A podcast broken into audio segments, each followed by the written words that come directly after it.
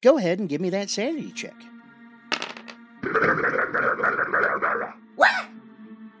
Ooh, too bad, so sad. Looks like you just picked up a derangement, friend. Happy Herbie here, and you'd be insane not to check out Chaotic Click Clacks.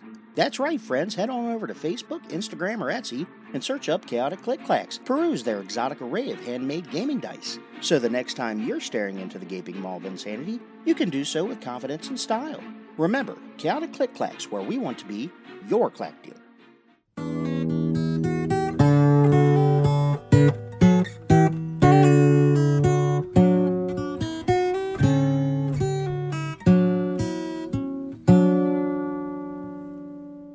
Welcome to Maximum Roll Entertainment Podcast, where we take the time to interview folks within the gaming industry. Today we have the Nearly Normal Nerds. They have a Twitch, YouTube, and podcast stream. They are joining us all the way from New Zealand.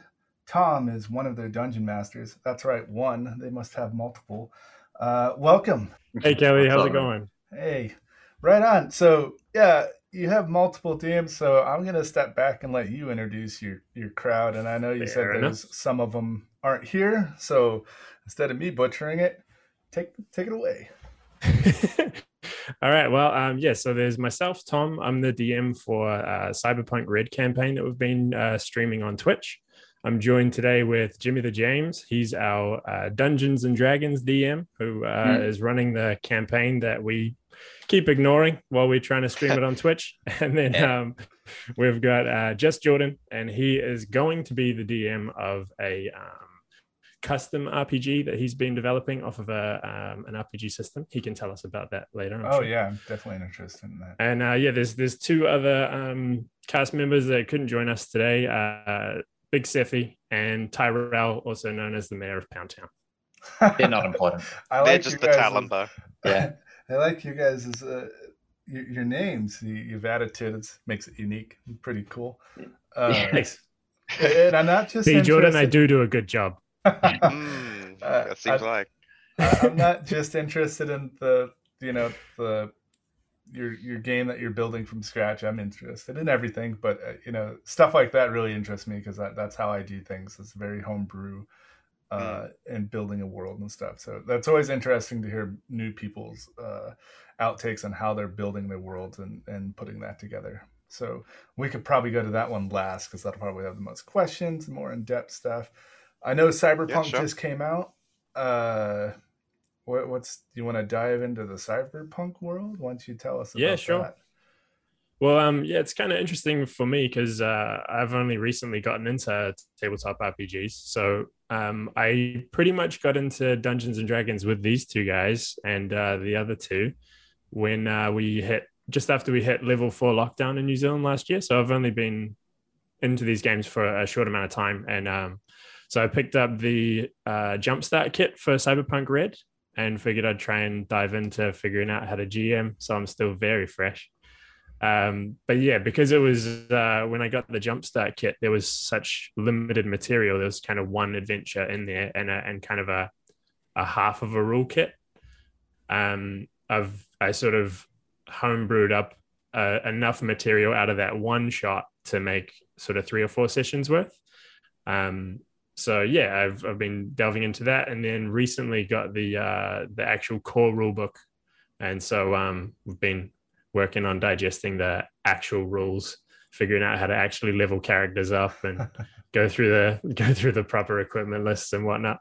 But it's Yeah. been fun, man. I've been I've been really enjoying the um the I don't know what you'd call it, just the um experience of diving into creating a a, a story within an existing world. You know. Yeah, that's always a fun thing of when you when you make a uh, anything D and D or anything tabletop related. Uh, use the books as a foundation of like to help you outline your world, unless you're creating one, uh, Mm. and just building on top of that. So, you know, it's one of those things where you know you start off with kind of going by what they put out there, but then once you get your legs, you're just like, ah, it's just a template of what I need to do, and uh, Yeah. it's pretty amazing compared to like uh, first and second edition.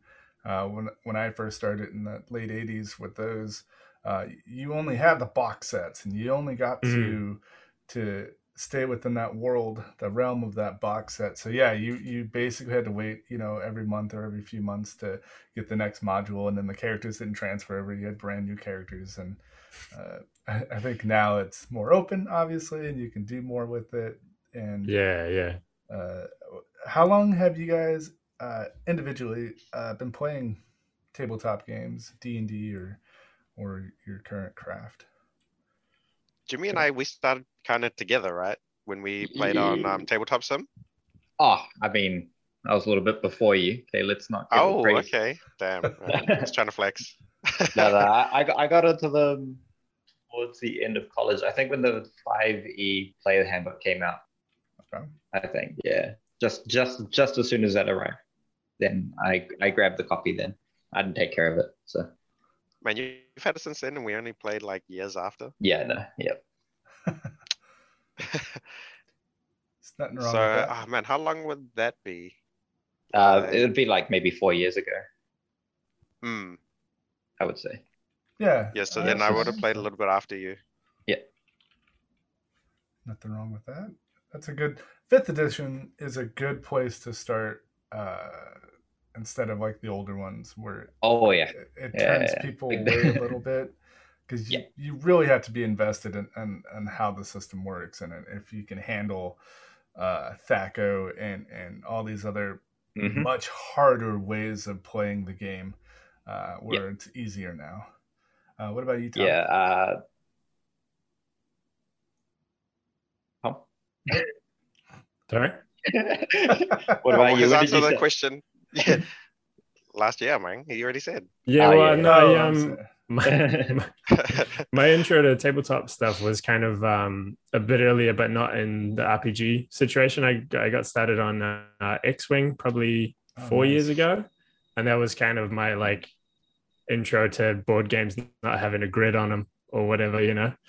Um, so once I got into X Wing, that opened the door to Legion and that was Destiny. And I just, uh, you know, I fell into the whole big time. Um, and so, uh, yeah, that kind of kind of got me, I guess, out of video games for for one, and um, kind of hooked on the social side of gaming. You know, Yeah. I um I really enjoyed the the social interaction, especially the one on one that that sort of competitive but really friendly vibe that you get from someone across the table, and um and especially when you're playing with someone that is good at kind of uh creating narrative about what's happening, like the dice roll, and then you go, oh, that's kind of funny, like that that means that this would have happened or whatever, and you kind of create a story across the table as well.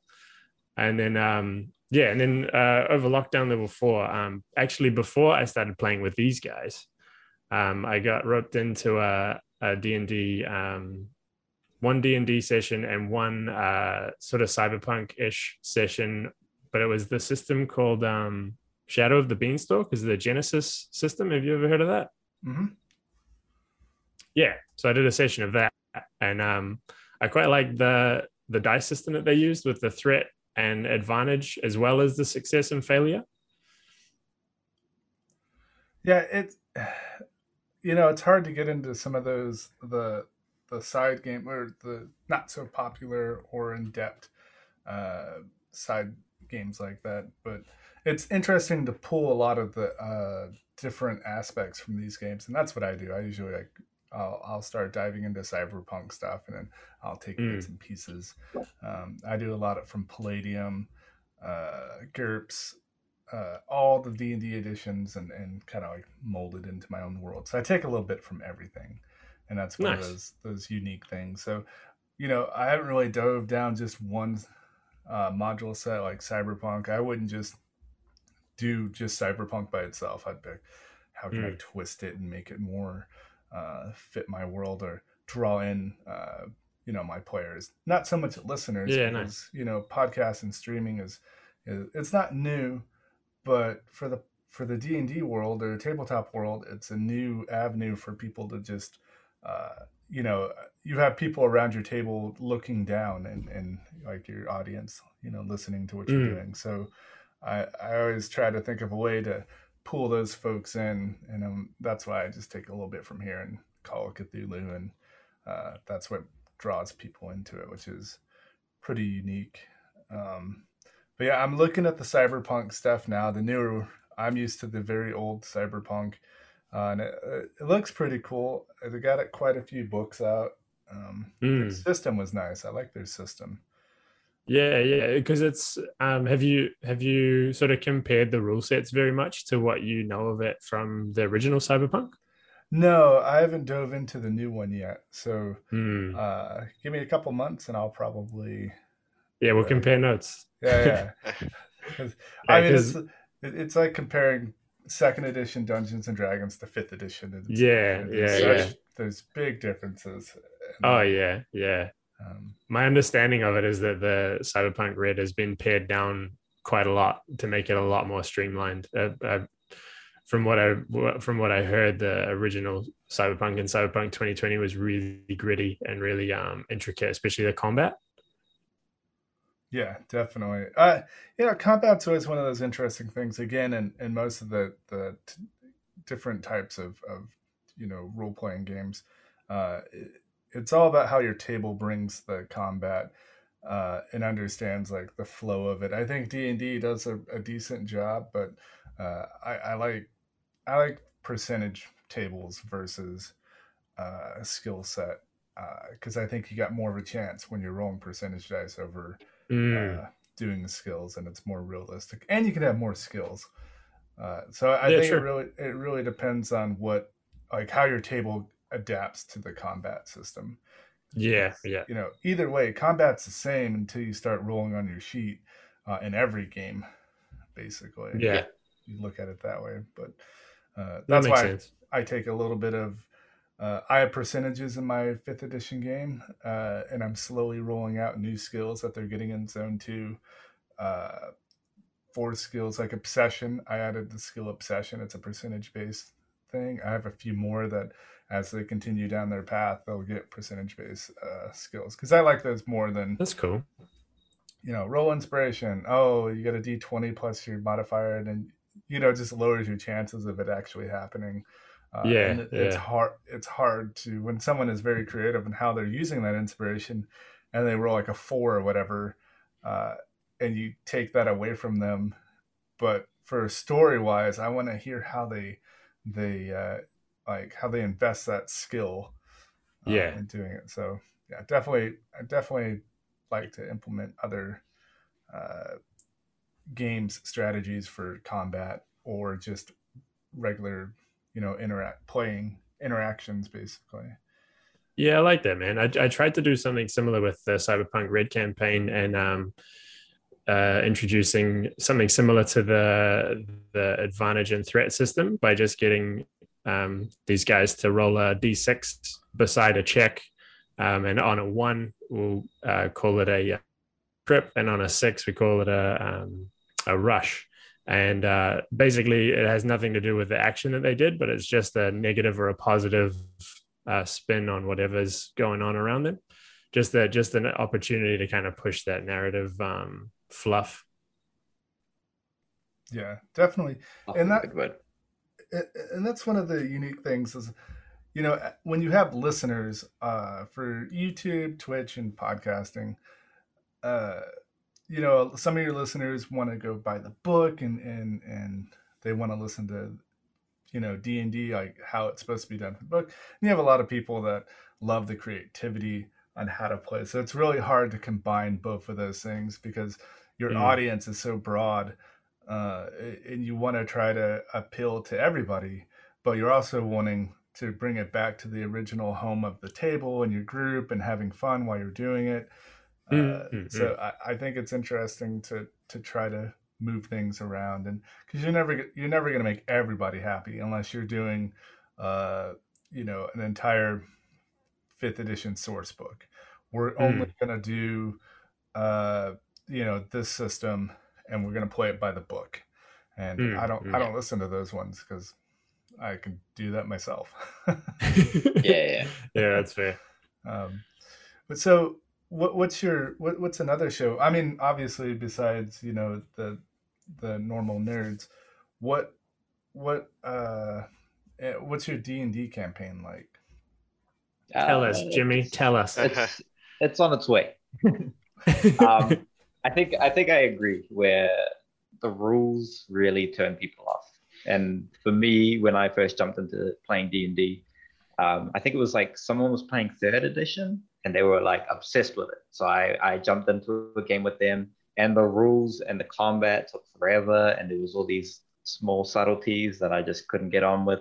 So I was like, man, this game's just not for me, even though I love the concept. Um, so I've decided now that I'm running a game for these guys that I'm not picking up the player's handbook. I'm not picking up the dungeon dungeon master's guide. Um, I'll just look up the stuff that I need online um, real quick, and then uh, if it applies, if it seems interesting, then I'll I'll, I'll check it in. But uh, the rules are just it's all it's all mostly homebrew.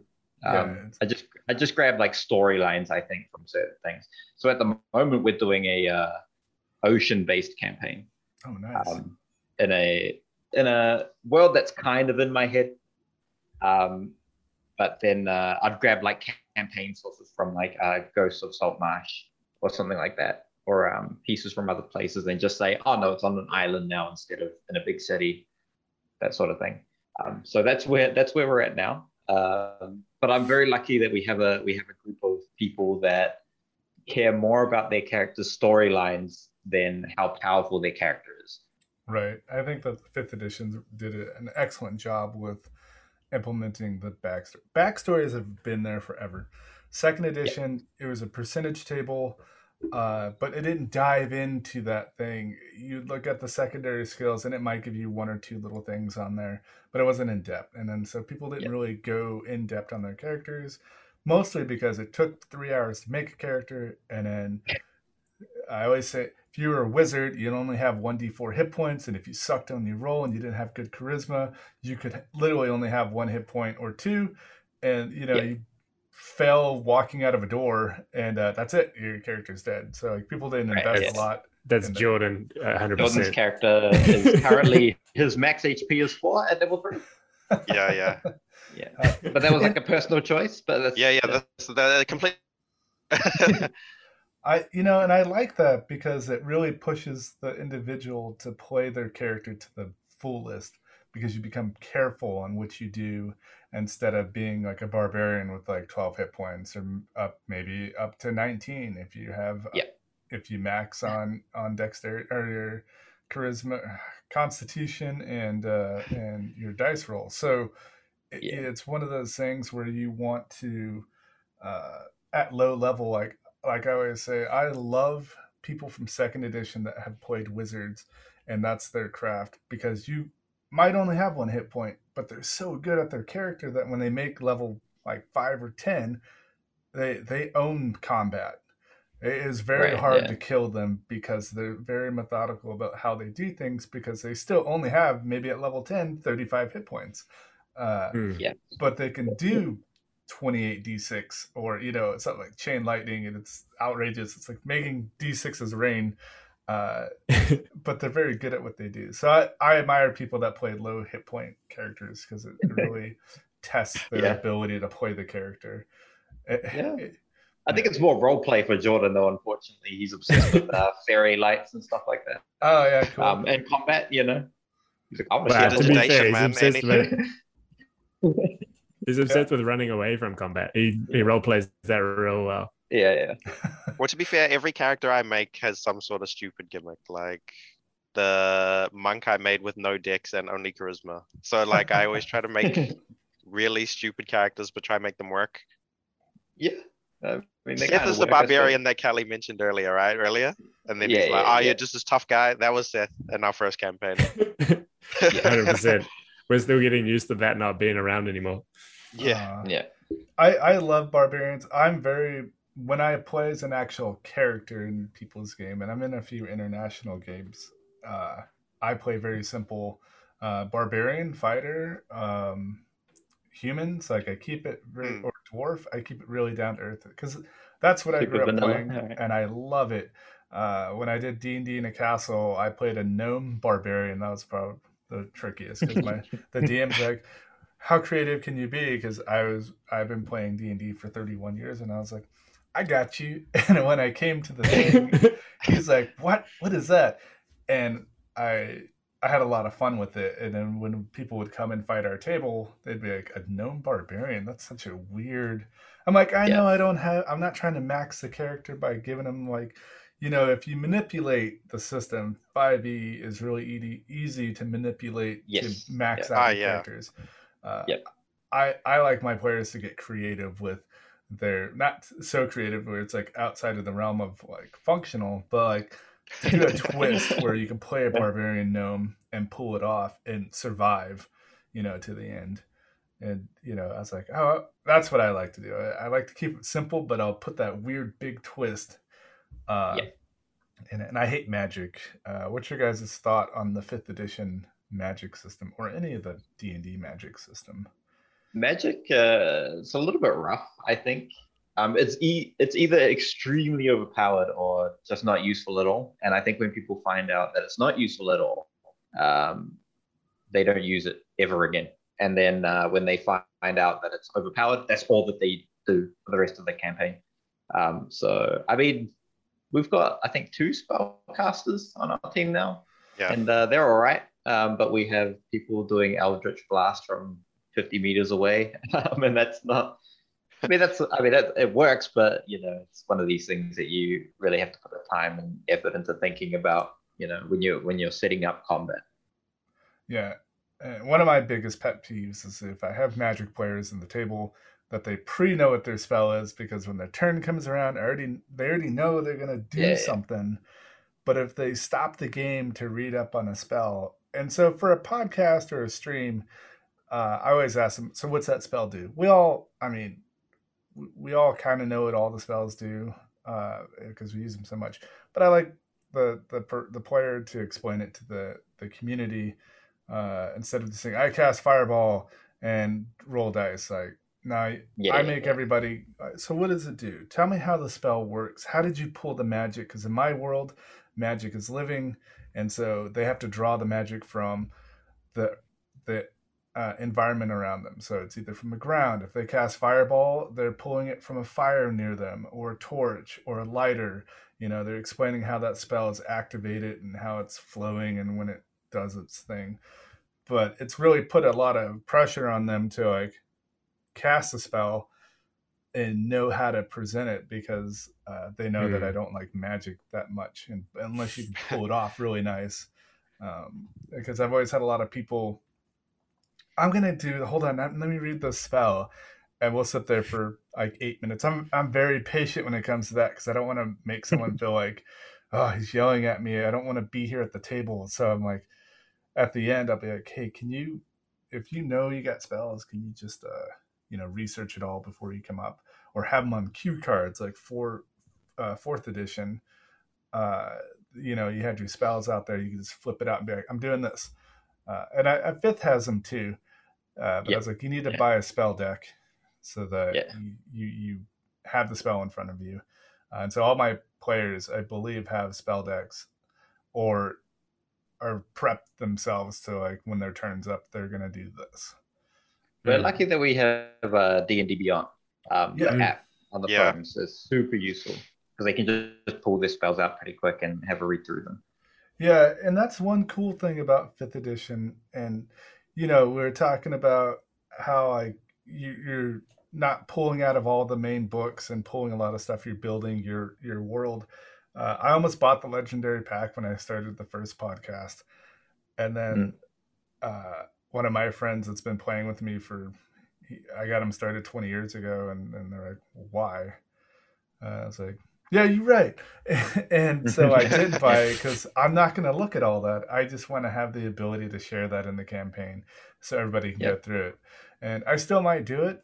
And when people join my games, uh, they'll have access to all the books and all that. But I won't sit there and go through all the books finding stuff because I don't like doing that. So it's one of those things where uh, it is important to, when you're doing a homebrew, that you don't necessarily need every source book uh, or D&D book or cyberpunk book. Um, maybe the core ones like the player's handbook and the DM's guide uh, and the monster manuals. I have all the monster manuals from all the editions from first all the way to the fifth because I like the monsters and everything. So that's the only yeah, one where I'm consistently pulling from. Uh, yeah, so I love like, reading it. yeah, the group's like, hey, what, what edition monster manual is that? Oh, is that a first edition monster manual? Because I, the way I tier my game is first edition or legendary, and as each progress up, the you know the uniqueness of the of the book. So magic items from first edition are legendary or or artifacts, uh, and then all the way up to like fifth and and stuff like that. So I I implement a lot of that uh, style or approach of uh, introducing things. So not everything comes out of fifth edition because uh, some of it's mm. a little corny. Some uh, some of the magic yeah. doesn't make sense, um, or items, which is and having a podcast, I'm able to source a bunch of people that make a lot of content for D and D, not through Wizards of the Coast, but of their own Kickstarters and stuff like that. So I have a lot of their their books that I pull from and uh, hmm. use because they got some cool monsters. Uh, I inter- interviewed a guy that he his approach to building this monster manual was to go to the artist and say, "Hey, uh, I want this creature drawn. This is my world," and he gave him the the world outline. The artist had 100% control of what they created for the character, and then he built the monster around the picture. Uh, oh, yeah, yeah. came out really cool. Uh, I tried doing that. It, it, was a little weird. I'm still going to use it, uh, but I was like, okay, okay, maybe I need to put a little little bit of emphasis of what I want, but uh, a little bit janky. But... Yeah, yeah.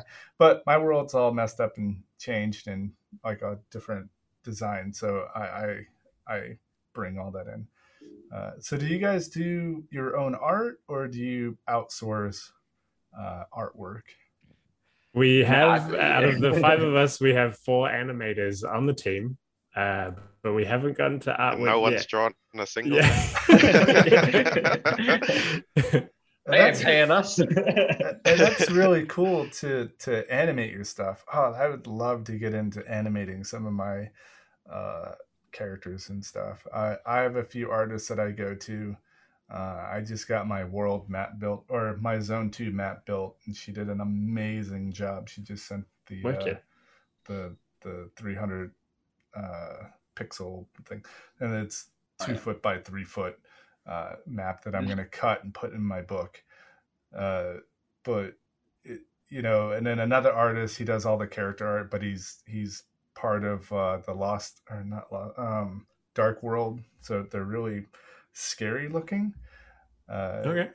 And that's part of the the Lostlorn. Mark Rein-Hagen's making an entire new uh, game system other than Masquerade, uh, but it has those things. And so his artists are really good. So I source some of those folks to to do some of my character art, and, and I, I think I it's think important. Uh, yeah, I think we'd jump more into that when when we're more confident playing the game um, as a team. Um, yeah, because I, I, the problem is we, we don't want to we don't want to start animating and drawing characters and then have them die. Uh, yeah. episodes you know that, I mean? That happens a lot. That's happened quite frequently in this new yeah. campaign. Yeah, yeah. So I mean, I mean, like for for example, our latest death, actually the last uh, playthrough that we did, um, a guy shot himself out of a ballista and nice. expected to take no damage from it. You know, it's one of these things. You know, so like we, I'm not drawing anything for you, guy, because you're gonna like keep launching yourself out of uh, siege weapons. You know. Oh man. That was I, a good session. That was a good session. Yeah. I for years uh, I was everybody was fearing death. That's a big thing in D and D. Is uh, so when you're around your regular table and the character dies, it's no big deal. But when you start streaming and do all the bigger things, uh, you know, you invest and get a character drawn or whatever, and then they die, and you're like, what do I do now? I can't bring him back. I just paid someone to make this character. yeah, uh, that's the yeah, guy who we, died has a, a mini, a special mini that oh, popped it up. I've got I've got the mini right here. I'll. Oh, yeah, nicely painted, nicely painted. Yeah, yeah. So I'm I'm the miniature painter of the group, and this is him here. Oh man. Yeah, I we may as well just burn him up. yeah. I, I always joke with people like, as the DM, you just walk over with the book and go, okay, okay, and you smash the mini real quick and you just drop. uh, but yeah, I can do that. implement that because I have a 3D printer, so I just reprint the mini for them, and and there you go. Or bring one that I just printed off that has no paint on it, and I take theirs away that's and the I stuff. smash it, and yeah, uh, that's the stuff. That's so. What I did in my world is that I I took that fear of your character dying right away. So I and mm. I brought in a, a, like a video game aspect where you have save points and you can respawn if you die. Uh, but your character sheet, you, you give me a copy of the character sheet once you save. And so if you die in between save points, then uh, I just give you back the character sheet that you had. And then you still have to go to your body if you're if the team didn't gather all your stuff. Uh, you still have to go get all your gear from you know your body. Right. Yeah. Uh, Man, does does your does your world need a mayor of Pound Town? Because Tyrell yeah. so keen on that game system you yeah, made yeah. up. I can yeah. respawn. I'm in yeah, I have a I have a character kind of similar to his name's Hank, uh, and he has a shotgun. He's got a he's just a, a, brutal guy that runs around. And so in my world, everybody has like a bracer. It's kind of like the video game style, so it has your hit points. Like you can see your actual hit points. You can uh, it tracks cool. people, and you can call people. Everybody has cell phones in my world. Uh, and then you can there's a lot that your bracer can do it tracks all your money and then as you get sucked in the game you basically take your your uh, credit card or whatever, kind of like Steam that it's attached to, and that's how you get your money. So if you die right. on the real world, then you stop getting a paycheck every month, and then you have to start making money within the world. Uh, but I, I introduced those kind of aspects to the game to give everybody a chance. And then if you die, you respawn. But then I took from the Call of Cthulhu, where you'll take insanity, insanity, insanity damage because everybody has 100% sane every time you die, you lose a, a D dice. So that's cool. Ah, uh, yeah, right. Yep. And then a, that's where your your death comes in. Uh, you can regain sanity, but you have to do a shit ton of stuff to get that. So I didn't want to make everybody immortal, but eventually they started taking minuses as they pass the 50% mark and they mm. can't concentrate so right. they're a spellcaster. So everybody really takes that uh, they're very wild in their game uh, in the game because they don't have to worry about the death. We lost a person in episode two because he jumped out of a car and he got decapitated. So there's no way they could bring him back. yeah, Tyrone um, needs to play with you, man. and yeah, a bus had to bring him back to the fight, like a school bus. He he had to get on the short bus to get back to the to the short nice, yeah. Uh, and then he found his body. He's like, "Oh, it's super sad." Yeah, there's no way I could have came back from that. Uh, and then his character died in the real world, and I had a voice actor play his boss that found him as he was bleeding out everywhere, and I faded it away. Mm. So um, it's one That's of those unique things. Yeah, because you put quite a lot of um, uh, audio into your your episodes, like something. Uh, I think your microphone sound like, like shit. yeah, I think your microphone's giving out. Uh, it has to. Sorry, yeah, guys. That's all right. Yeah, I put I invest a lot of time in, in uh, adding sound effects and I get voice actors. So like my players will play the, the session. There's nothing in there. And then in post, they re-listen to the episode because there's music, there's sound effects for opening and closing doors. Uh, one character, he got uh, he his face went through a windshield, so I had the whole process of his face going through the windshield. And, uh, that's cool, man. And then I yeah, fade I like their voices. Idea. Yeah, so if they're outside and people are inside, I fade the voice of the person outside so you can you hear them like uh, if they're outside of the room so it's a lot of work but that's how you know with their current you know podcasting and stream well you can't really do it streaming but podcasting that's how you get your listeners is you you you take that yeah. that audio movie and give it to them that way so uh, I'm not just recording and being like, okay, and then throwing it out to the ether, and hopefully we get people to, to follow and listen. So yeah, you, it's a good idea. You, do you guys do any editing and uh, for your show? I haven't got to uh, dive oh. too deep into everything. Not particularly, right? Our editing at the moment is quite baseline, I would say. Yeah. Just to edit out noise, like background noise, that sort of thing. So nothing, right. nothing too serious. I think we definitely have the capability to do it. Um, it's just at the moment because we're so fresh into it, we're uh, just gaining small things as time goes on. Yeah, they got some pretty neat software that takes all those pauses, uh, those gaps, uh, and it cuts them all the gaps out of your recording so it sounds smooth. Not not everything, but it does pretty good. Because uh, everybody's like, "Oh man, you, your cast is really witty. They're on it," and I'm like, "No, no, no, no." yeah. the joke was two minutes later. yeah, I'll sit there and I'll be like, "All right, hey Jason, roll d20," and he'll be doing something. I'm like, okay, is your microphone? He's like, oh yeah, I'm Jason, and you know, cut that out. Or they're sitting there trying to add up dice, and I'm like, no one wants to sit here and listen to you struggle with math. That's a good idea. Yeah, yeah. I cut a lot of that out, um, and I keep a lot of So- it in too. At the moment, we're just streaming uh, D and D, and our podcast is literally just random topics. Um, so I think when we start to merge the two, and I think we will at some point, um, that's probably when we'll get more in depth into it. But like I say, I think we want to practice a little bit more um, how to play as a team, and especially in front of an audience. At the moment, because we we do have an active chat at times, it's uh, quite distracting as well because you want to interact, Yeah, but then you also want to focus on the game as well.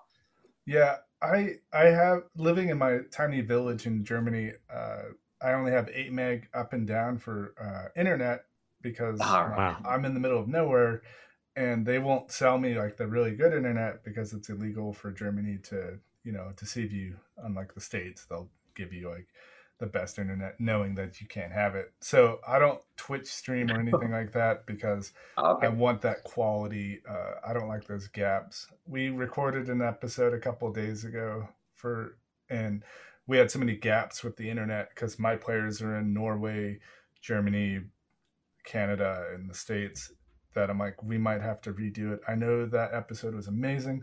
I'll cut it up and put it on the Patreon as like, like little stories uh, because we had so many gaps that I, I can't. I tried to take these long pauses and shrink them down, but they were talking on their side, and so I didn't hear Yeah, what they were saying. yeah. So it- it just doesn't make sense. So, you know, streaming is really nice. I like. I have a, a few shows on my network that are streamers going to podcast, and uh, they want to do that so that they can put audio sound effects and uh, clean up their shows because as cool as Twitch and YouTube is, well, YouTube you can you can edit some, but Twitch Yeah, yeah. you literally can only put background sounds, and if you have a really good system, you can probably have some noises uh, occur during it, but uh, you you can't take back what you say on on Twitch. So Oh yeah, yeah, yeah. Yeah. On their best behavior. yeah, which I think kind of takes away from the game because everybody Yeah. gets they get into the game, right? We're we're not malicious folk, but when you're hanging out with your friends, you say a bunch of stuff because you're at your own table. But now you Yeah, have an yeah, audience, and so again, your audience dictates uh, if you survive or not. Uh, Yeah, that's true. Yeah, Yeah. we've had to redo a few podcasts. I think. Yeah, things that we said. Yeah. Like, Yeah. oh, we'll take that again. You know, Yeah. I I I'll when I edit, I'll take a section and I'll bring it to the group in in uh, Facebook chat, and I'll be like, "Listen to this. What do you think? Uh, I don't know if we should put it in there. Is that it? Uh, is, is everybody good? You know, because I have uh, three girls and and three guys, and so uh, and we get pretty rowdy. So I like to. I don't want anybody getting offended um, or uh, something of that nature where they're like, oh, I don't do that. 'cause some of them are teachers in my group and, and yeah, stuff yeah. like Mm. that. So like they don't advertise all their Instagram and all that stuff because they're an educator and they don't want their students finding them and be like, oh my god, you're a weirdo. Uh, You're so cool. yeah, she plays an artificer, uh, uh, sorceress, or she's undead, and she's always making Call of Cthulhu jokes and like undead jokes, and she's collecting skulls and stuff like that, and she doesn't want. Yeah, so She's extremely hilarious racist. Yeah. yeah, It'd So- be hilarious if she was a teacher, but she was like real mean to her students in the game or something. right, right. She's a bigot. Yeah. yeah. So, oh, well, she plays a 15 year old, uh, and she does a really good Okay. voice, and she's English. Uh, it's so it's really interesting to have her play a little kid's voice. And then when I found out she was a teacher, Ah, I'm yeah, like, oh, this is your way of just getting back at you know your kids and everything. Uh, but yeah, you know, it's one of those things when you edit and you produce a podcast and a show that you know you have to look at your table and go, okay, in today's climate, uh, on a world stand. I mean, in New Zealand, I don't know, like if, like in the states, you say the wrong thing and you, you're going to jail. Uh, or yeah, you know, yeah, you're completely destroyed. They'll destroy you like that.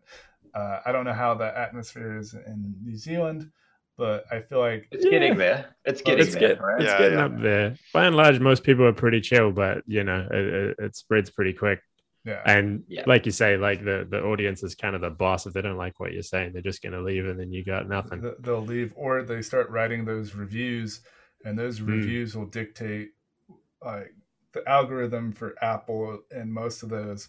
They'll promote your show internally uh, if you have good ratings. If you have five yeah. stars and you, people yeah. start writing things, uh, you get to a certain point. No one knows what the algorithm is, but mm. yeah. Yeah. when they when people search for a podcast like a d&d podcast you might show up on the top 10 you might not mm. be the top 10 but currently in that particular moment you're really well liked and so they'll right. they'll push you out there so you got a bunch of negative ones you're never going to hit that algorithm and then people have to like hunt for you uh, mm, mm. you know it's one of those things again it wait for our first negative yeah uh, that's coming. That's coming. and it is horrifying i had someone write an uh, they had put an angry face they didn't write anything it was a post How on passive Facebook. aggressive. Yeah. yeah, they just put an angry face next to. I think I was something about. I was something like episode one just posted, and like people write thumbs up, smiley, and then a one angry face, and I immediately was like, "Who's that?" and then I went and found their page, uh, and they're. I started reading all their stuff, and I realized that they're one of those people that want to escalate. They want to push oh, boundaries. Yeah. They want to see what you do. Mm. Uh, yeah. And I was like, oh, I got to step back. I can't do back this. or what? No, no, I, do I almost. I was like, I will destroy intense. you. You know. Yeah. uh, but I didn't. Uh, but yeah, so when you do get that first negative comment, it really hits you, especially if you're producing the show and you're like, what did I do wrong? And no, like no one wrote anything, but that simple face, I it just mm. told me I made a shitty episode, and I'm like, that's episode mm. one. Uh, I've got 25 more in the bank. Yeah, yeah, and so you can't really like judge everything. But again, as we make these online streams and podcasts and shows, uh, you know, you still got to get back to the roots of it's your table, you're having fun, but you just have spectators, and you know, it's just one of those things where you do have to be cautious because uh, whatever what you guys as a group thinks funny and hilarious and you've known each other forever uh, you know that one person out there might not and can yep. destroy yeah. things. And so when i first started i was more about the podcast so i'd make everybody stop. I'm like oh let's redo this and, and so i can put it in for the podcast and eventually they're like can we just play? And i immediately was like oh my god i've I, you're right. I'll do it all in post i'll put my twist mm. on post and that's when i got in deep into editing and and doing that because again it's about playing the game and having fun mm.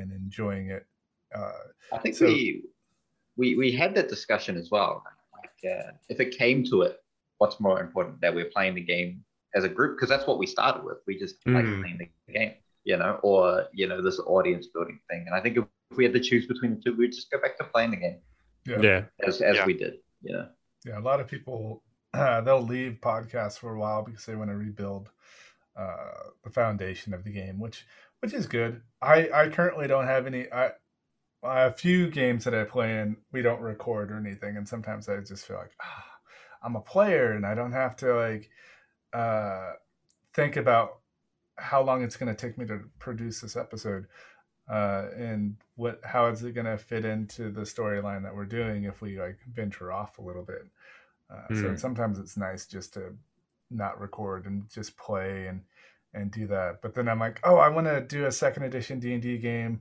using fifth edition rules. I'm going to take all of our players from uh, 97 and I'm going to bring them. They're level 30. I'm going to bring them into a fifth edition world, make a podcast, and then I'm like.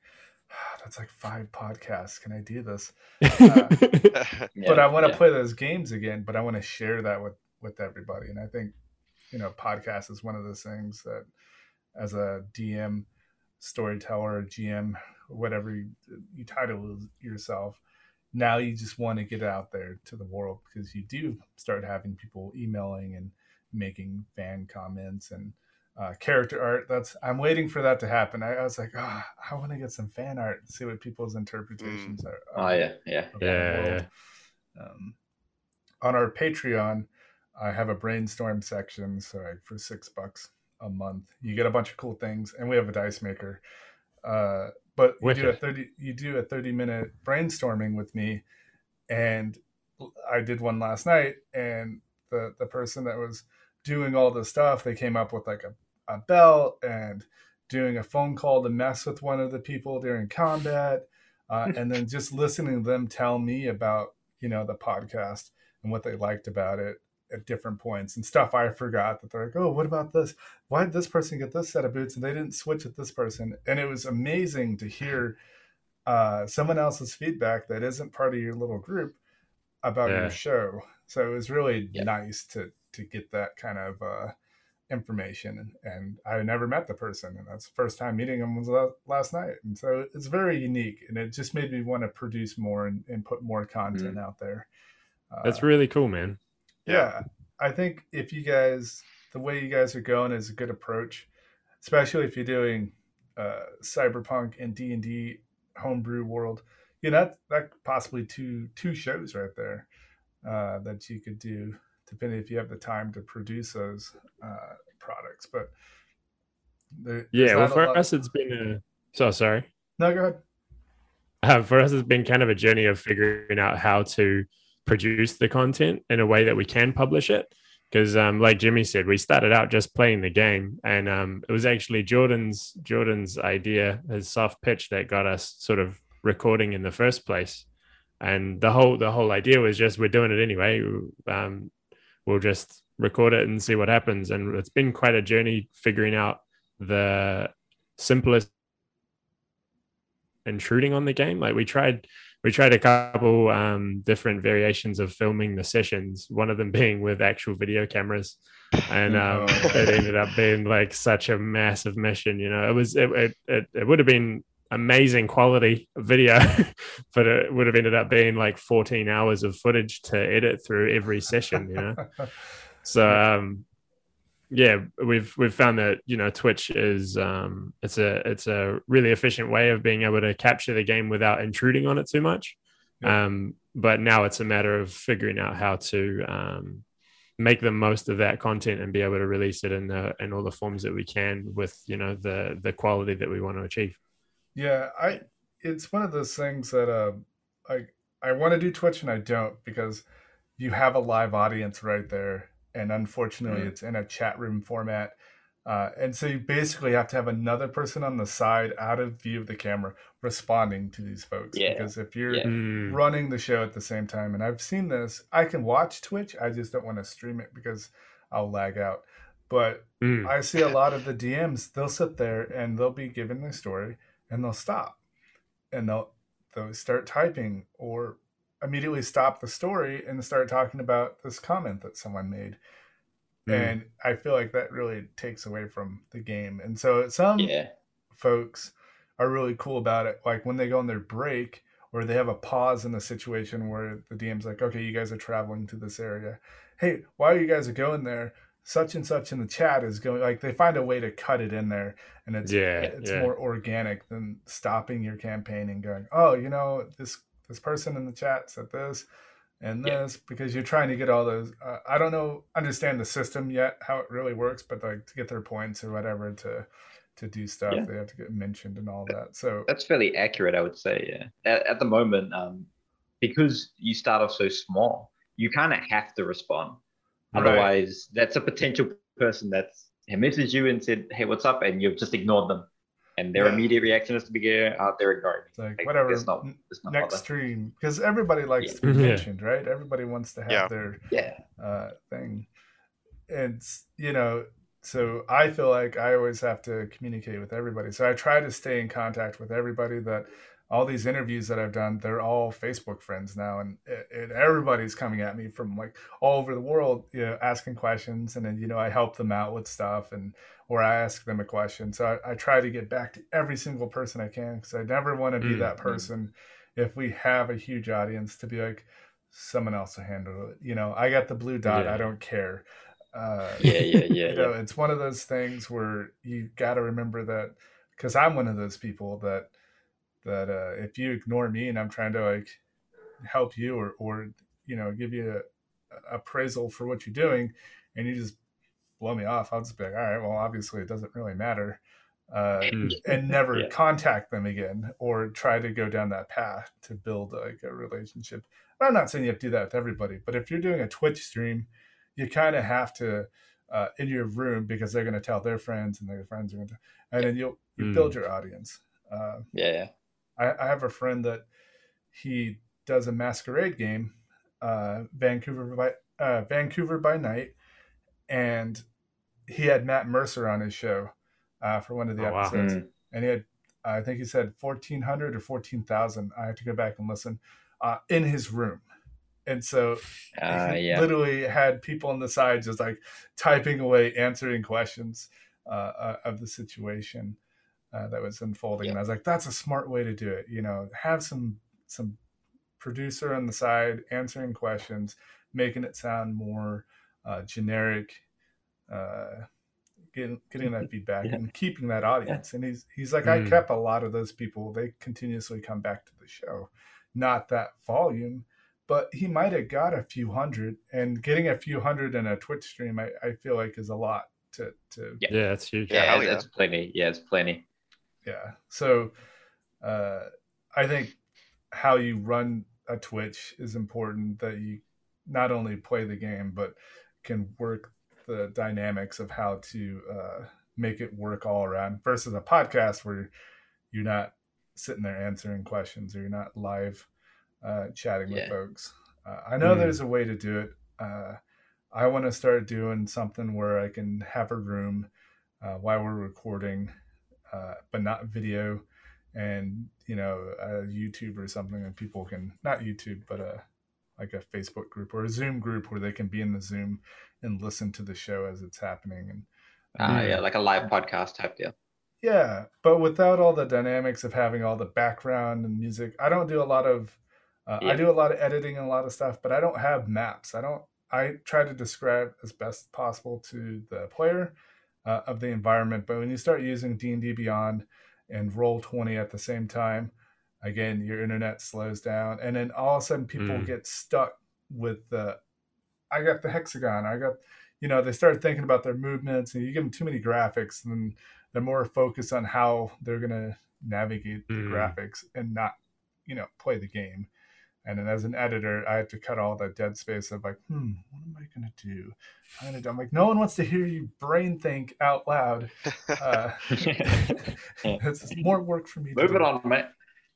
Yeah. So, you know, I do. It's cool that you guys started on the Twitch, uh, YouTube side. I think that's important to start there. Uh, it, it's like the higher end. A lot of people start the other way around. I'm starting the other way around. Uh, hmm. But if you can pull it off at, that level, uh, transitioning to where you're editing your show and putting out the content because you're going to be able to do more with it. If you can mm. master YouTube and, and Twitch, then it's gonna you're you're gonna get more people listening to the podcast because you're gonna be able to edit all that extra stuff out, and that's what's gonna draw in more of a crowd. Because again, we all listen to podcasts, uh, some more than other podcasts because of their editing and how they're making it into a story versus uh, I recorded three hours of D and D and I throw it on there. You're not going to get a lot of listeners. But if you mm. take that three hours and cut it down into hour and a half sections, and you edit and you put sound effects and background noise, and you know people want to listen to that. It's like a uh, like a, a, book on tape. You know. Mm, yeah, yeah. And it's just, but it's evolving every week, which is nice. Mm. Yeah. yeah, I'm kind of I'm quite a big fan of the audio um, versions of D&D campaigns. I listened to a couple of the Star Wars RPG campaigns as well. There's some really good stuff out there, man. People have done some amazing amazing series.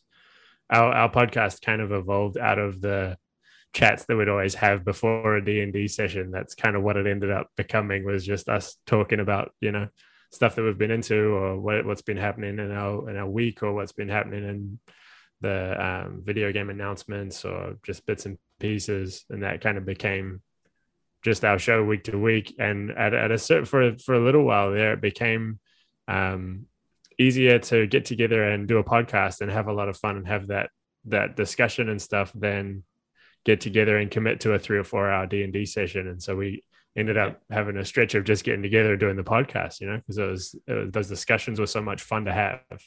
Yeah. yeah. Right, so when you guys start doing actual episodes, are you gonna?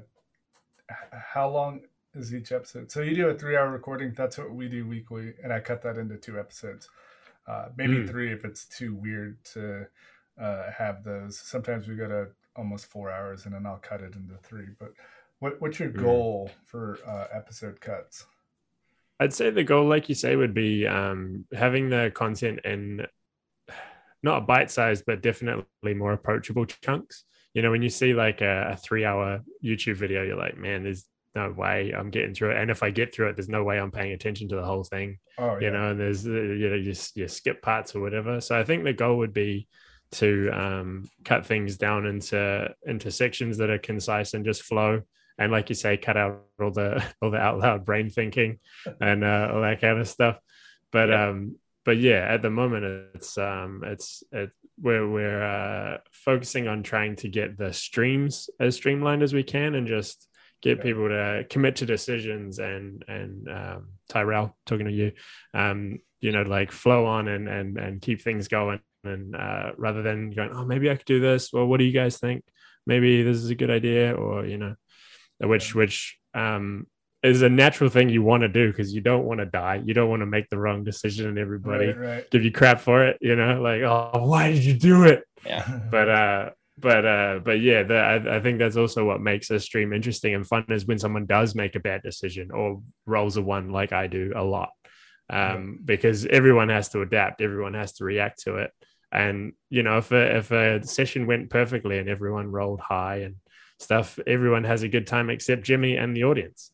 Yeah, so, yeah. Um, that's the worst. Yeah. So I think, um, yeah, it's a matter of just trying to get as much sort of quality content packed into a short amount of time without it feeling rushed. I guess would be the would be the ideal goal. Yeah, uh, yeah. We don't use D and D Beyond or, or roll twenty to roll dice. I have everybody do it so you can hear the dice shake and roll. And nice. you know, I tell everybody, I'm yeah, like, you, yeah. I, I, tell the cast, I'm like, I trust you guys on your rolls you can either make the episode, you know, really neat, uh, but if you're always exceeding, you know, eventually people are gonna not want to. They don't really care yeah. about your character, but you critically fail or fumble, and so sometimes at like a goofy moment, uh, they might intentionally fail to to see if they know they're not gonna like die. They'll just you know just to because I I twist it to where it's like a comedic moment. Uh, yeah and, yep. and so you know i tell them that i'm like oh, if it's not a deadly one and you critically fail you're not going to die but you know you're just going to goofily get hammered and then you know two other cast members have to carry you and you know and the other two people were trying to help someone else at the same time and now they have a drunk character because he rolled a one and he's drinking dwarven fire wine and you know stuff like that uh, where you know sometimes they exceed a lot more in combat, and in that case, I just make I adjust the bad guys. And uh, again, in my homebrew world, the monsters have different things attached to them. I have a black goo that I have in this area that like uh, they throw in vials, and it, it's kind of like the goo from uh, Star Trek, the pool, the pond that killed the one character. It's in my game, so like one guy is being held by the person, and the ogre regurgitated the goo all over the person and then like mm. threw him. And so like, I do, I change it up. And they're like, "What monster is that?" I'm like, "I don't know. Don't worry about it." I'm probably looking it up. It ain't there. Yeah, because you know a lot of people they the everybody has access to all the books now, and and that's one of those things that's really hard to uh, maneuver around. Is that everybody can look at the DM's guide or the Monster Manual, and if they if you describe enough of what you're fighting, they'll be, they'll look it up, they'll see the weaknesses, and then all of a sudden they start mm. doing that. Luckily, my players aren't like that because uh, again, we're trying to tell a story to everybody else around us and ourselves. Uh, mm. Hope my players aren't like that. Yeah, you can never be no. sure. no, okay. Yeah, and that's the come on, thing. Jimmy. You know we're not like that. Yeah, get, we don't even pay attention to your monsters. We just go and stage a coup or rig an election or something, or take that yeah, left turn and yeah, yeah. yeah. yeah. You, plan oh, all this out and you walk away. Yeah. Well, la- yeah. last session you gave us the, the the clue that there was uh, what was it, Krakens or something, and instead um, Tyrell decided to frame the local blacksmith for murder, and we just got into a fight on the dock, and then he nearly died. yeah, waste of time. Yeah, that's the hard part when you have players that are very creative because I have one. Creative is a very kind word. Yeah, he he he's been playing with me for 20 years, and he knows how I function and so he's always taking that left turn uh, yeah. when I start laying the foundation for something. he's like, "Oh, I'm gonna go down. We're, we're, gonna go this way," and I'm like, "That's okay, because you don't have a map. You don't know what's down that way, so I can just flip flop." Yeah. And a lot of DMs don't do oh, that. Yeah. A lot of DMs yeah. are like, "I want you to go down this path," and it's like, "Well, why can't you move?" the mm. situation over to that one. So a lot of people have struggled with that. And I think it takes a lot of years. Yeah, I need like, to do that more. Yeah, I had a conversation with Tom about that recently, actually. Yeah, you mm. know, you just have to. You're like, I don't make a lot of notes. I don't do a lot of prep. Uh, I kind of shoot from the hip when it comes to as we play. Like I have the foundation of where they're at and what they're doing every episode, but I usually just play it by ear because I know a lot of them will take that left turn, knowing that I'm trying to get them to go one direction. So a little yeah. psychology. I they still go in the direction I want, because I'm not giving them too much left or right turns uh, or you know mm. graphic. I give them a lot. Yeah, there's a lot of ends. I need to cut them down. yeah. uh, and I just finished my my map for Zone Two. It just got sent to me. It's got 122 uh, icons on it. So like I just Whoa. built this huge thing where everybody has to get soul shards now in, in this zone to get out of the zone. So they have a. I'm like, you have the world to go to, and it's the flight of dragons. So you have to deal with the flight of dragons, and get all these soul shards, and then get to the center tower to to get out of it. So like now I I put the framework of the game there. So like now they know, no matter what direction they go, they're gonna every path they take, there's going to be a, a, job or a mission that they have to do down that one. So I'm like, no left turns because it's it's all on you how fast you want to get through it. and Barovia had like 10, 15 places, and you guys still managed to mess that up. You got over 100. Yeah, yeah, players, yeah. Players know what they're doing. we we messed around in Barovia so much. Far out, we we made some strange decisions but it was a good campaign, Jimmy. You did well. You did well yeah. dealing with our madness. Or or holiday specials that are only supposed to take four episodes and take twelve. Uh, yeah. oh my god. Uh, that happened for Christmas and Halloween for me. The that was 24 episodes for both of those put together. They were only supposed mm. to be eight. Uh, oh, I was still putting Halloween by Christmas. I was like, oh my god. Uh, and I let another one of the players DM Christmas, and she came up with this whole. Uh, she's in Germany here with us, and uh, she did a whole Christmas market uh, Krampus storyline. I played a character, but I played Knut, which is Krampus, and and uh, another name for Krampus, and so they didn't figure that out. And then at the end, I fought the group. Uh, and, and Krampus fought the group. like, you bastard! You turned on us. I'm like, hey, yeah, this is an NPC. You had it coming yeah. So, you know, it's one of those things. It's always about the left turn. That's how I look at everything. I'm like, are they going to left turn? Uh, are they going to stay on path? How can I keep them on path uh, while making the story relevant and and not yeah, yeah. building, you know, 600 pages of content for this mm. zone and then only using 20 of it because they decided to do something yeah. different. Yeah. yeah get caught up on one vendor that the quest i put a lot of quests that don't go anywhere they're just there to Uh, they don't go to the main storyline. I have side quests that they do. It has nothing to do with the main storyline, uh, and they mostly take those. And then they're like, "All right," and they don't get an item at the end that helps them in, in the path, and they're yeah. yeah. Now yeah, they gotta go back. You know, they wasted three episodes trying to do that, and it's like, okay, yeah, we should probably just stick with the main storyline. Uh, yeah, it's one way to teach them. Yeah, uh, occasionally do the side stuff. Um, yeah. yeah.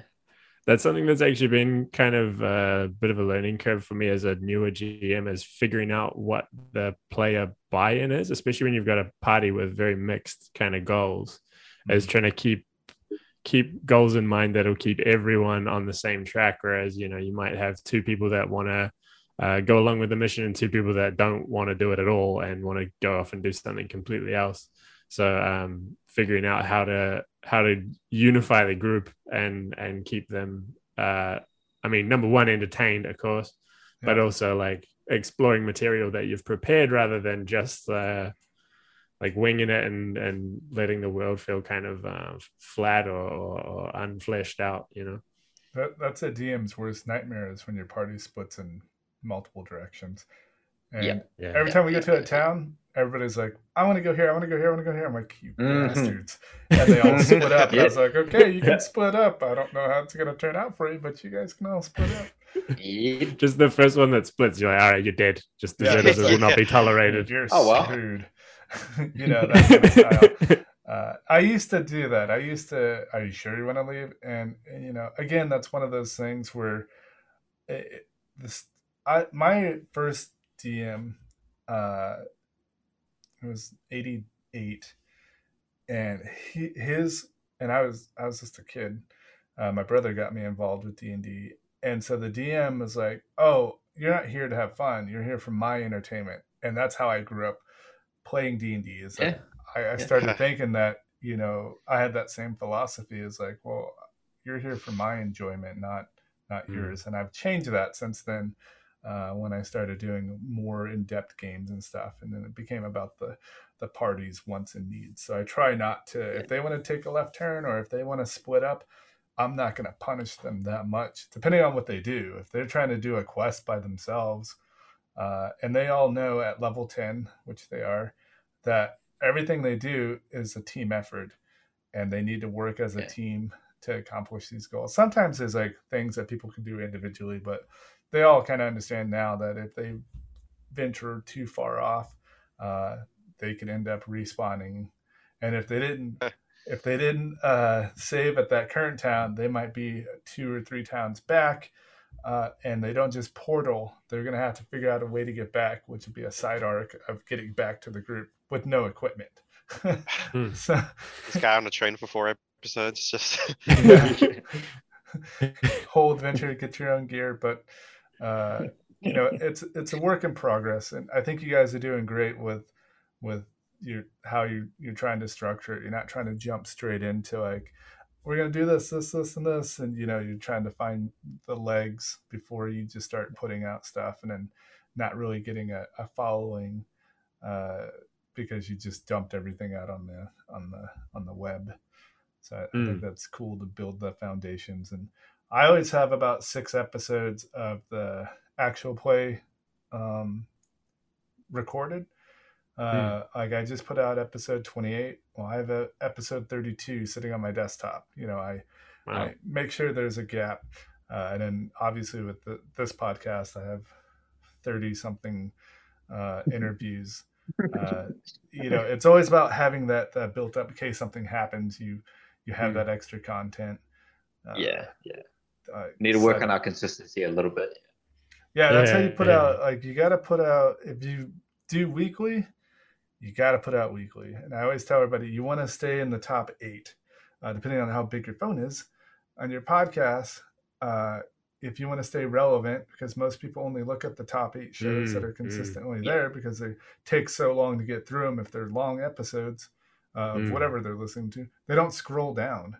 So if yeah. you're if mm. you're inconsistent with your posting of episodes, uh, you're going to drop down their list of people that they listen to, and they're like, "Oh yeah, this podcast," and they go back and they're like, "I don't know what the hell's happening because it's been so long," mm. uh, and then they that's how you lose them they just walk away or they might occasionally download it and uh, the same thing if your show is too long uh, i had a, a, friend that they're doing four hour episodes three hour episodes i'm like that's three Whoa. episodes that's too long and i couldn't even get into their game because it was so long and for mm. a hmm. twitch stream it's hard to, to break those up on the streams uh, but people will sit at their desk and they'll watch it and they'll go through that way but a podcast is on the move.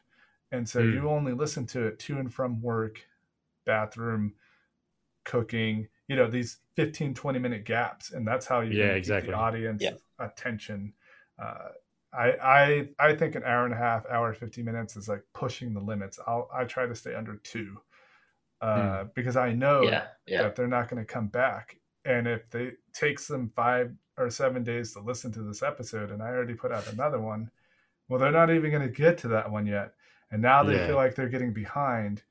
Uh, and then they stop listening because they're, I don't know, I'm too far behind. Or yeah. they try to listen to the newest episode and they have no idea what's going on. And uh, it, it's all about maintaining that consistent. So if you record and have five or six episodes lined up, if you miss a recording week, doesn't matter because you still have the episode mm. to put out. Um, and sometimes I hit that bar because I produce a lot of episodes. I might throw a crumpets and kerosene out there with just background music and kind of shorten it up, but I won't go in in depth on the sound effects because I need to hit that, you know, that next week. I need to have an episode out there. So uh, mm. it's it's just hard how you gauge it. I'm very critical on myself when it comes to editing. I don't have to be as in depth with it, but I just do it anyway because uh, mm. you know those folks are still going to listen if you have background music and and the occasional like opening and closing of doors or spells going off. I love putting spell magic out there and uh, mm. Or bard music when the bards play their guitar. Uh, I'll put a tune in behind their guitar play, and if they sing, uh, I'll give them extra benefits. Uh, our barbarian, nice. he reads a rejection letter from from school because uh, again, all my people were from the real world sucked into the game. So he's a, a failed football star that uh, to go in a rage, he reads a rejection letter from a college. And then my wife plays awesome. the voice of the rejection person. So he's like, I open a letter and I read it to go in rage. And then in post, I'll type it out. My wife will read it, and then I'll put that in the episode as before That's he goes awesome. into rage. Uh, but yeah, you know, things like that are the the creative things that I like to have the players more involved. So the bards get music behind them. The barbarian has to like read a rejection letter. Uh, the fighter, he, I mean, he doesn't really do much other than like shoot his guns. Uh, I, I, put a lot of work yeah, into his. They're good at that.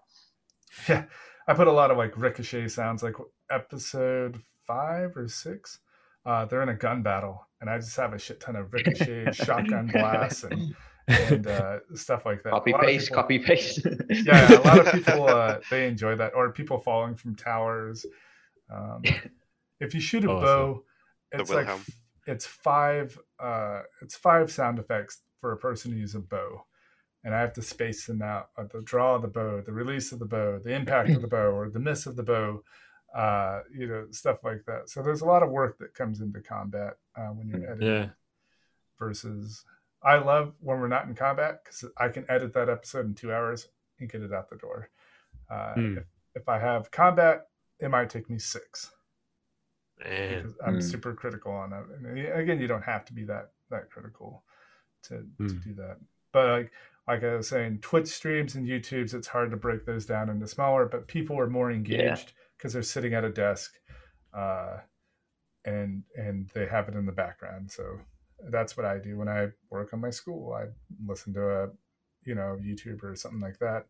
And then when mm. I'm hmm. walking around, I listen to a podcast. So it yeah. just it depends on how you want to structure it to keep your audience attention. And I think well, also like you were, yeah, well, like you were saying about the longer episodes and stuff. I think as soon as your content starts feeling like a, a chore for your listeners, then you've lost them as well. Like if they're like, oh, I've got to get through two more hours so I can keep up with the next episode right and then they start listening to it yeah yeah or they're, they're they're almost trying to rush through it then you've you've you've lost them anyway because they're not they're not enjoying it or hanging out for it you know right and it and, and that's very true for a lot of shows Uh, yeah, we didn't really get into too many questions. I feel like I'm going to have you guys back so we can talk more about uh, your individual games. Uh, which mm, yeah, neat. sounds good.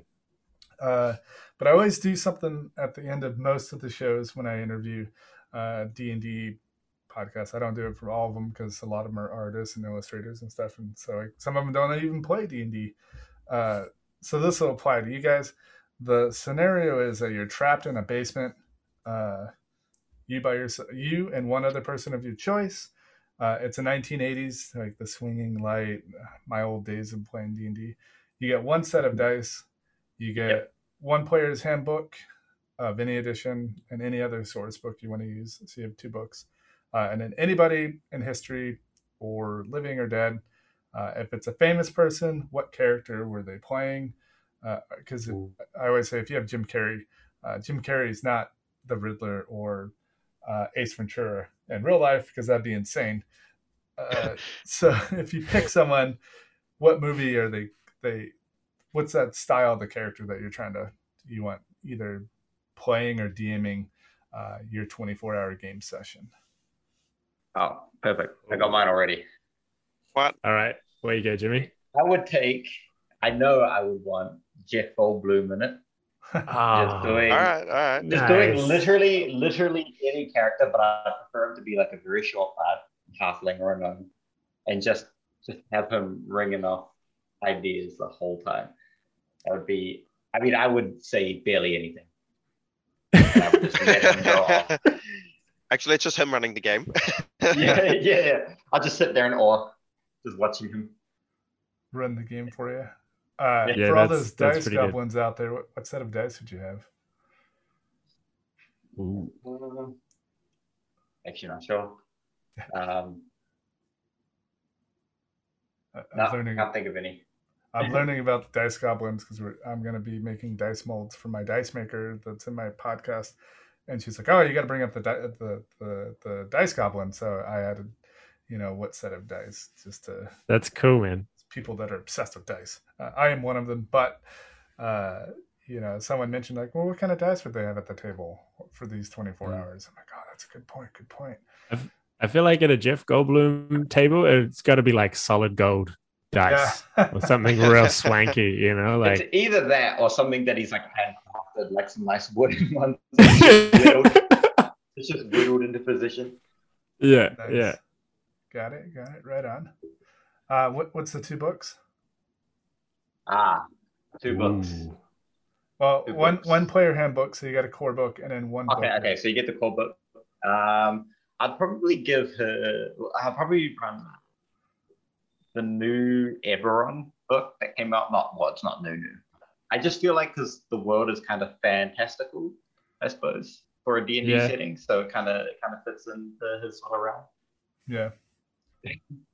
Yeah, I think that's what I said before. Very steampunky Jeff Goldblum with his wooden dice that he's crafted himself.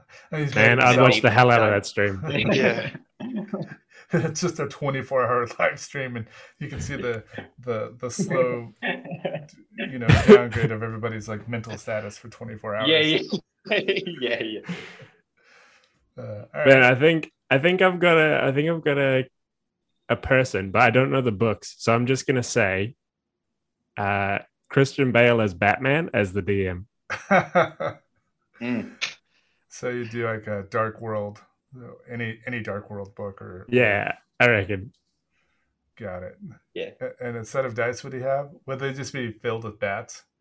I think so. I think so. They'd just be they'd just be pure black. Either that or like metal that he's like he's whittled down on his grinder himself. Yeah, yeah, yeah, yeah. yeah liquid core dice with real bats inside of it. yeah, yeah, yeah, yeah.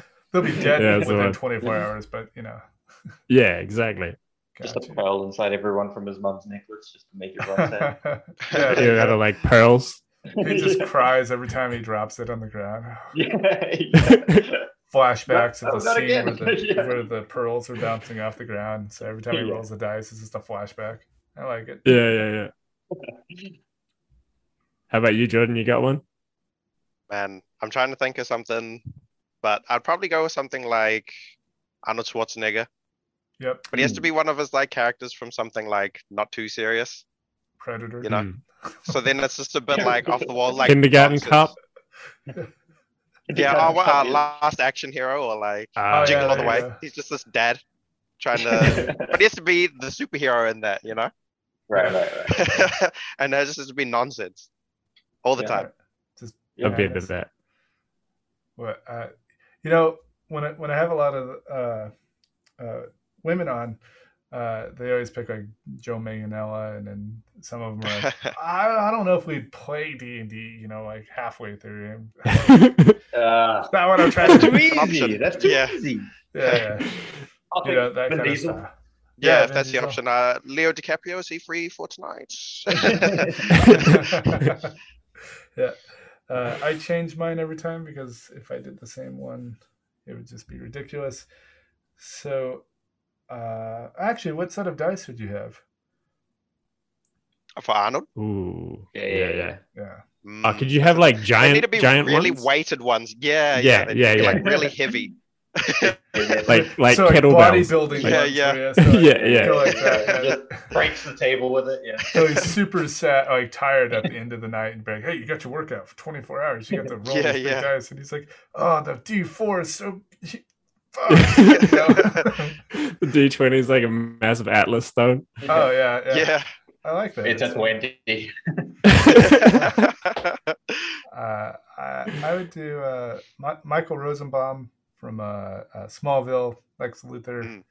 Just Oh, so yeah, we nice. just Yeah, drink- yeah, yeah. We can just drink scotch the whole night and and then um, plan evil things for. Uh, it would be uh, a Palladium's uh, Rifts su- uh, heroes, so that the Superman character we just torture the entire time. Uh, Nice. and then we would have kryptonite dice just to so like glowy green green glow in the dark stuff. Yeah, yeah. Nice. That's cool. Yeah, I like that. Yeah. I like it. And then Superman would come obviously because it's a fantasy world, so he'd show up and we'd just pelt him with dice. Yeah, yeah, yeah, yeah. You just you just watch a spider unfold. Yeah, You have the Or- kryptonite, you just kill him. yeah. We've You been know, waiting. We could just pop the door open and then shove Batman and Superman against each other and watch it all unfold. Where they have to roll dice against each other. I like it. Yeah. Uh, Yeah. Tom's sessions on the other on the other room. I feel like that's a movie right there. I could totally pitch it. It's kind of like cubes, but it's like every room has like a D and D situation. yeah. uh, and then like doors open up and shit happens. Like if you roll a bad, you know, fail, the whole room turns into Swiss cheese or whatever. You know, That's- I like that. That's a good. That's a good. Uh, yeah, uh, make that. Roll a like- one, I have to like- join Jimmy's game. yeah. when you want to calm down, they will be in there.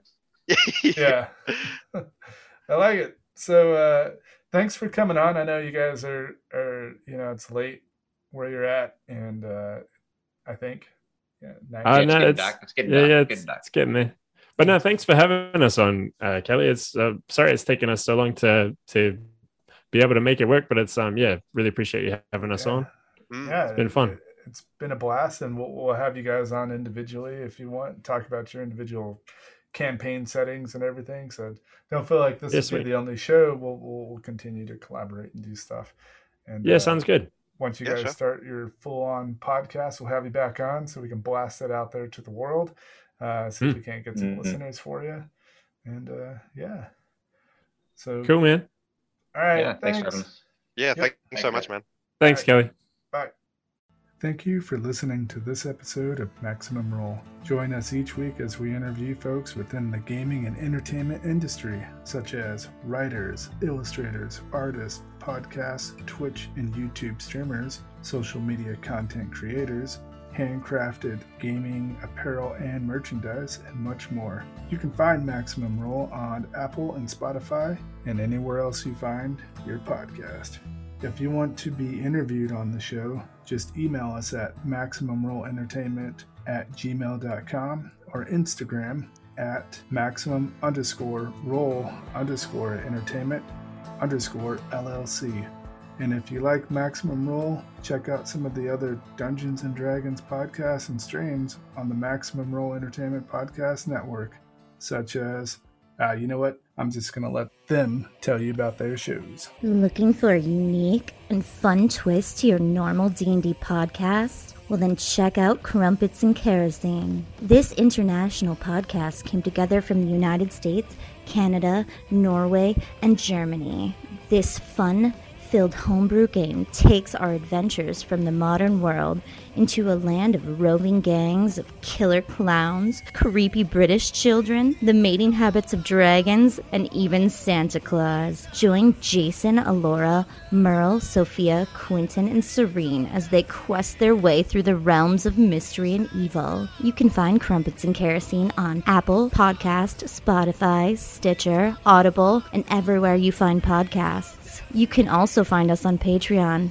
Search Crumpets and Kerosene and get even more wild and crazy fun. Hey, hey, stop on by D&D420.com. We're a guild of role players brought and bound together by a common drive, the love of role-playing games. We bring our individual skills and personalities together to breathe life into the worlds and games created by our game masters. We also offer podcasts, such as Late Night with Jess and Jam. We have custom content, a bestiary for 5th edition Dungeons and Dragons, and a Discord server where you can find games or just hang out and make new friends. That's dnd420.com.